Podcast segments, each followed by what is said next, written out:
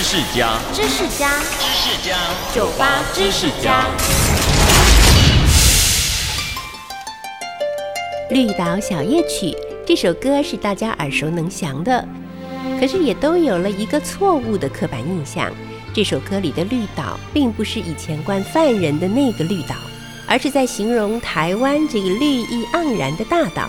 而且这是一首情歌，不是在叙述牢里犯人的心情。那怎么会有后来的错误印象呢？应该是跟当年歌曲传到马来西亚当地唱片公司的行销手法有关。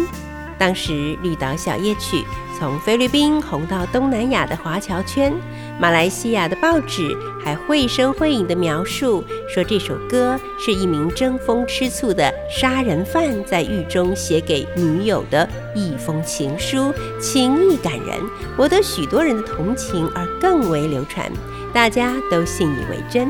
你看当年人家就知道故事行销有多重要了。到后来呢，我们这儿关犯人的地方又刚好叫做绿岛，因此大家都误会歌曲的绿岛就是那个绿岛咯。我是张曼娟，收听酒吧知识家，让你知识多增加。